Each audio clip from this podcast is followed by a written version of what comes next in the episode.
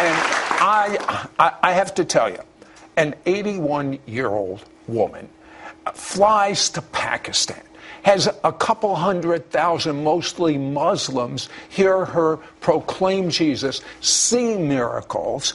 Um, how do you do it at 81, Marilyn Hickey? Well, let me tell you how and how everyone can do it. That's even better. Yes. Faith in Jesus is the big key. Now, people look at their age. God's not looking at your age. People look at their color. God's not interested in your color. People look at their gender. God's not interested in your gender. What he responds to is your faith in Jesus. So every Christian can do all things. And you know what? She almost missed what she's doing today, except she met a young man who started insisting that she move into areas of the Spirit, and he started praying and fasting for her. Uh, tell me about that. well, we were engaged, and uh, my fiance said, I'm not going to marry a woman who's half hearted for God. He said, I serve the devil with all my heart. And I said, I was so insulted. I said, Well, I'm saved. He said, But you're not committed. And I'm not going to marry you unless you have a commitment to the power of the Holy Spirit. So he said, I'm on a three day fast. I was so insulted. I was a school teacher, couldn't sleep at night. And you were a nice Christian. I was a nice Christian, but not too committed. And so he fasted, and God dealt with me each night because he'd been dealing with me for a deeper walk for four years. And so the third night, the Lord said to me, I'm not going to deal with you about this ever again. About, He said, I'm going to show you if you turn down the power of the Holy Spirit at this time, He said, you are going to move to California, you're going to get your master's degree, you're going to marry a Christian, have a happy life. He said, but I have something so wonderful for you you cannot hmm. imagine. God's destiny for every one of you. Well, and, and by the way, it's not just a nice story. God's speaking to you right now. So Marilyn did something that I wish, I wish I could have done. One of the greatest miracle ministries I ever read about, short of in the Bible, uh, but on the same level, was a man by the name of Branham. And Marilyn had a problem. The doctor said she couldn't have a child. So she goes to this meeting. How many people were at Branham's meeting when you went? Uh, probably was about 5,000. I was in Dallas, Texas. And what happened? Well, I was 26. I'd been married three years. They said I could never have a child. I had an inherited condition. And he called me out of the audience. Well, here I am on a platform facing this man and had the most unusual experience. I, I don't know how to describe it, but it was like a wheel within a wheel uh, lower on the ground, and I could see it. And as it turned, it went whoosh, whoosh. I could hear it. And this man is saying to me, "You're not from Denver. You're not from here. You're from Denver, Colorado. You're from a wooded area, and you can't have a baby." Now I'm thinking, if I he had never met you, never. And Never. He just pulls you right out of an audience. Exactly. And he could have been, he, I mean, how could he have known any all those things? It was the Spirit of God. He said, You can't have a baby. But he said, Go home and receive your child. And the reason I'm telling you wheel within a wheel, it came into my feet. And it wasn't until 10 years later I got pregnant. And I went to a doctor. I said, I think I'm pregnant. He examined me. He said, No, you're not impre- pregnant. That's impossible. He said, You're not pregnant. You're going through a change. So I went home and went through some more changes and, and went to another doctor. He said, This is a five and a half month pregnancy. And of course, you can see Sarah on my program. But the key 10 years from that word. You see, it's like the game of baseball. You don't have three strikes and you're out. You are only out if you quit swinging. You got it? You That's got right. it? Okay, Marilyn, very quickly. People have had influences on your life. Kenneth Hagin taught the authority of the believer. Bill Gothard, briefly, what influence did he have on your life? Kenneth Hagin, of course, got me into the Word.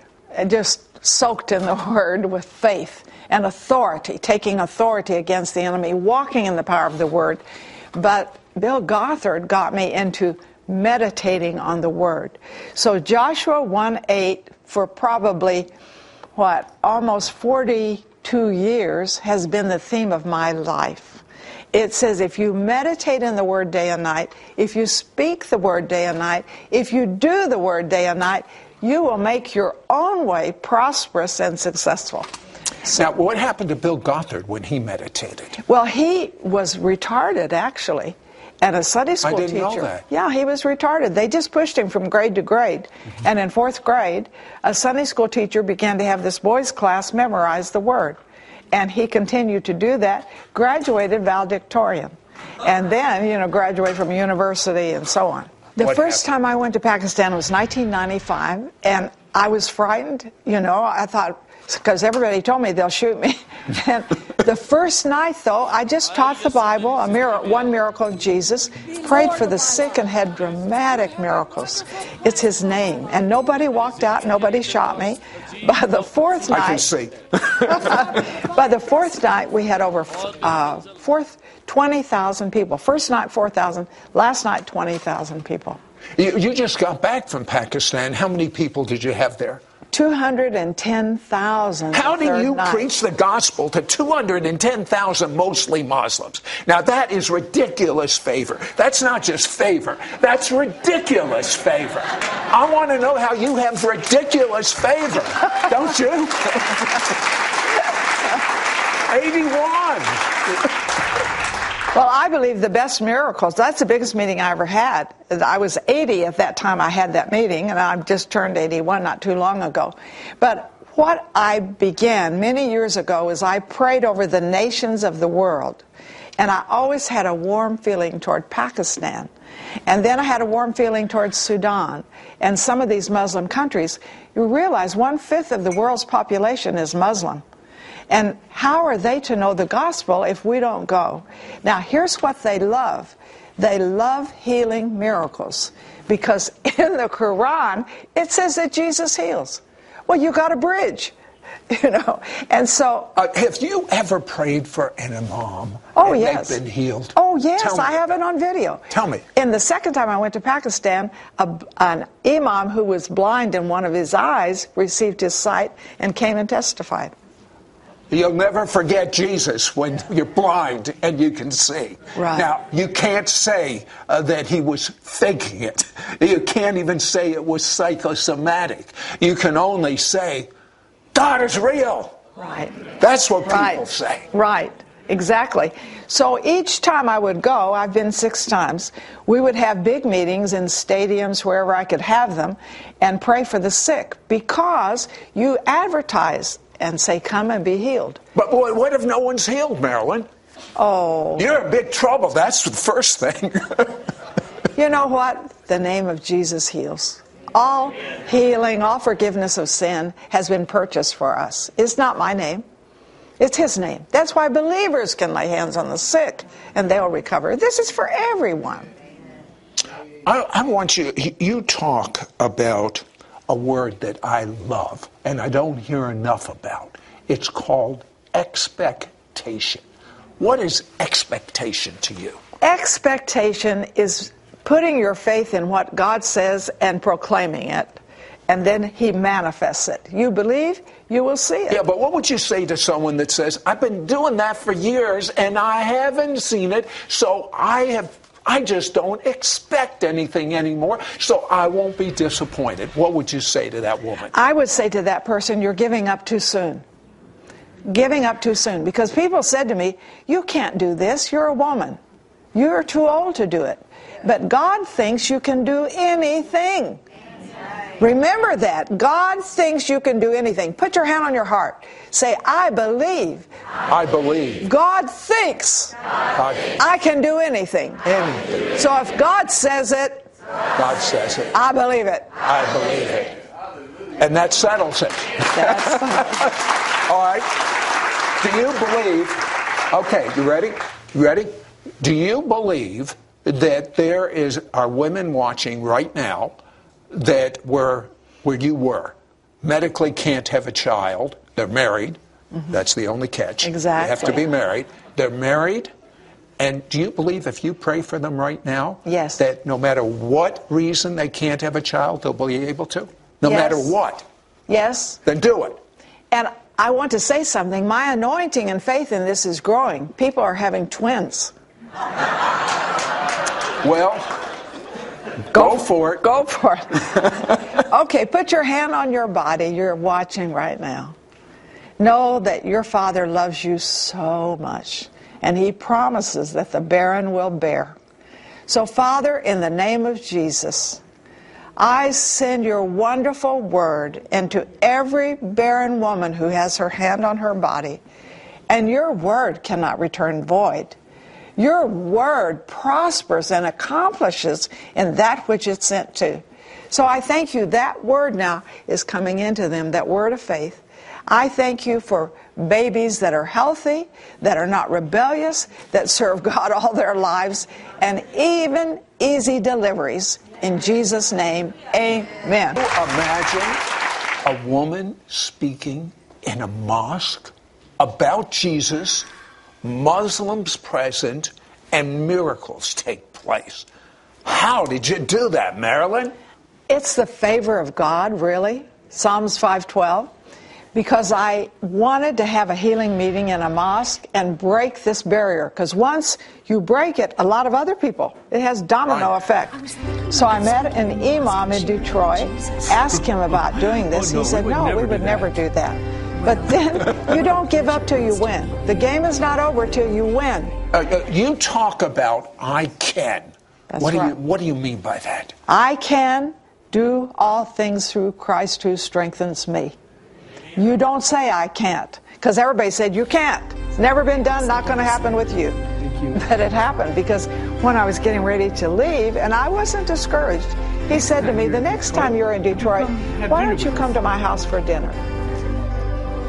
Six months later, I'm in Detroit. He said, Now, what is it you want to do?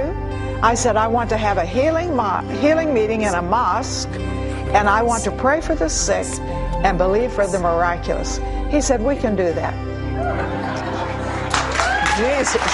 Did you hear that? I want you to say, I can do all things in Messiah Jesus. You hear that, devil? You're not saying it for anyone else's benefit but the devil. And we're to release the angels to even have a healing meeting and a presentation of Jesus in a mosque. What happened? Well, I spoke first time in history, and I we had an agreement. I could teach the Bible. I taught one miracle of Jesus, and then prayed for the sick. Was anyone healed? Oh yes, we had people healed of back problems. The boy who opened the meeting, who read from the Quran, couldn't see; they had no distance sight, and God healed him. A lot of people were healed, though it wasn't a big crowd. But afterwards, they always have refreshments, and they had like 11 imams and maybe 100 people. And so I just decided to go from table to table, and they would say, Would you pray for my family? Uh, would you pray for my back? Would you pray? Whatever. And prayed for the sick. And then the imam invited me back and he i prayed for him and his wife they couldn't have babies and now they have two That's normal. I wish the whole world was normal, like you, Marilyn. Now, now, Marilyn, one thing I notice is many people like you that operate in the miraculous.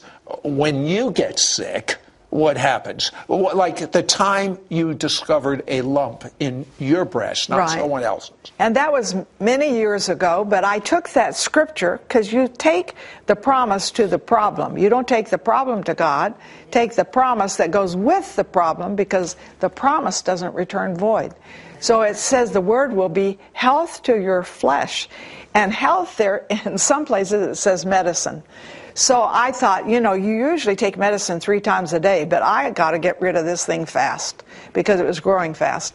So I stayed up for 24 hours and sent the word into that lump. I said, This word, I read it out loud. This word is health to my flesh. Uh, uh, Over the 24 hours, how often did you say that promise? Okay, every hour I did it for 24 times. Hmm. And it was gone. It was gone. Love it. I love it. I love being normal. I do too. Okay, Marilyn, um, I got a little confession to make. I find it difficult to memorize, and I think there's a few people watching that find it difficult to memorize. Um, tell us some tips on memory, and also you told me something about what happens the last thing you uh, you look upon or speak about Right, before right. you go to bed. Start with that. All right, uh, Proverbs 6:22 says, "When you sleep, the word will keep you. When you wake up, the word will talk to you, and when you walk, the word will guide you." So three times a day, I take a verse, and you you know you may want to take uh, just one a week, and I say that verse first thing in the morning, because it's not just you reading the Bible; the Bible starts reading you, and I speak that verse 10 times out loud. Now, don't ask me why it's 10. I just know this works for me. Then at lunchtime, I speak that promise again because the word guides me in my day. But before I go to sleep, I speak it because this is what I read that whatever you see last goes through your mind seven times through the night. So the word is working in me while I'm sleeping. So, uh, what is the last thing that you see before you go to bed? Uh, I think you got the message. What if we put on our Twitter account and Facebook account one scripture every week and all of us do it together? I think that would be just a phenomenal Oh, yes. mentoring for oh, people. Oh, yes. And I would suggest John 8 12. It says, I, Jesus said, I am the light of the world. He that follows me shall not walk in darkness, but have the light of life. So speak that when you get up in the morning. You're not going to have a dark day. Why? Because you're following Jesus. And He's the light for this life as well as eternal life. I want you to pray for supernatural favor for our viewers right now. Oh, I love this. I love to do this. Every one of you are to have supernatural favor. Don't look at anything about yourself. Look at who He is, and you are in Him. Father, I pray for everyone watching this program that Psalms 5:12 says you surround the righteous with favor like a shield. And we are the righteousness of God in Christ Jesus. It's His righteousness. And we are surrounded with favor. Every place we go, people love us. Every place we go, we love them. We just walk, we walk down an aisle in a store and we smile, Jesus, and people smile back at us because they know there is a favor around us. In Jesus' name, amen.